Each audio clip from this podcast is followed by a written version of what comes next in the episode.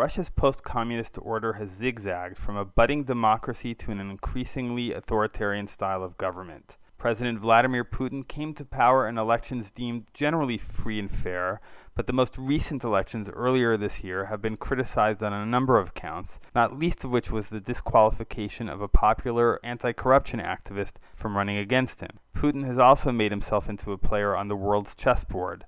Last month's US Russia summit was organized in large measure to reach an agreement regarding Syria, where Putin's Russia has become a kingmaker. And yet, even in Russia, with its authoritarian rule and a traditionally subservient population from time immemorial, people have taken to the streets this week shouting slogans such as Putin is a thief, away with the Tsar, and stop stealing our future, in response to a bill in Russia's legislature that would raise the retirement age to 65 for men from its current threshold of 60 and 63 for women from its current threshold of 55. In other words, despite the fear of Putin, who has been associated with critics being arrested and poisoned, Russians are coming out onto the streets to protest a retirement age to a level lower even than the current American retirement age, which is legally on track to reach age 67 in five more years. Can you see why politicians in America, where there is no bar to protest and where it is easy to boot out politicians you don't want, are fearful of making changes?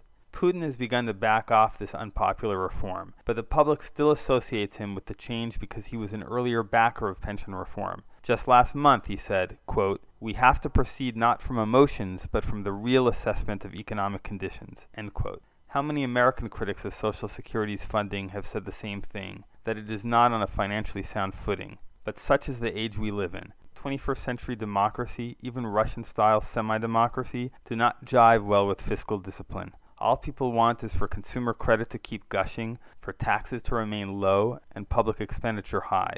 There are no ready solutions that are currently politically or socially feasible. For now, Putin's grip over Syria is secure, but he may well feel he needs to relax his demands for retirement reform at home, as his Western peers have done. A profligate public whose short sightedness equals that of its leaders is not likely to patch its budgetary holes until crisis ensues. This is Seeking Alpha's Gil Weinreich.